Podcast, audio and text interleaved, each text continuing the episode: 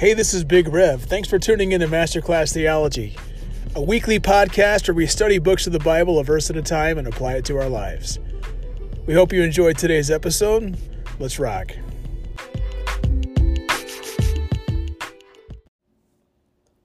Hi, everybody. This is Big Rev from Masterclass Theology with a special New Year's Eve devotion for you today. I want to go back to the beginning. In fact, Genesis 1. In the beginning, God created the heavens and the earth. Now the earth was formless and empty, darkness was over the surface of the deep, and the Spirit of God was hovering over the waters. Just in these first two verses, we get the idea that in the beginning there was God. And God wasn't formed, God wasn't made, He just always was. And God created.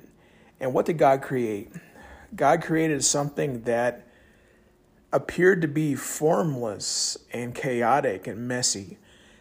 And God started by making something that needed work, something that needed to be formed, something that needed uh, that, that just was a mess, and or at least at least it appeared that way.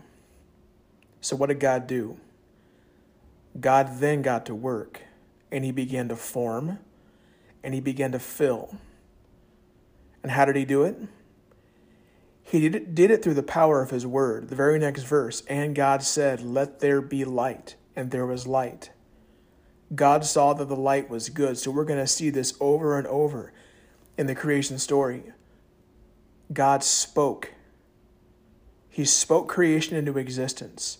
He formed and filled by the power of His Word. So, Christian, here you are. You come to the end of another messy year, and you yourself might feel like a mess. You might be going through some crazy stress. Life may not be easy for you, and you're just holding on. You're looking forward to this new year with hope. Just know that God started by creating something that seemed messy, and then He formed and filled by the power of His Word. So God uses His Word, the Bible, to form you, to fill you, to work on you, to change you. See, that's how God is at work. God is at work in our lives, but He uses His Scripture to do so in us. And the work He does the forming and filling in your life as He transforms your mess into His glory is something that He calls good. We need to remember that. This has been Big Rev from Masterclass Theology from Genesis chapter 1. Happy New Year. God bless.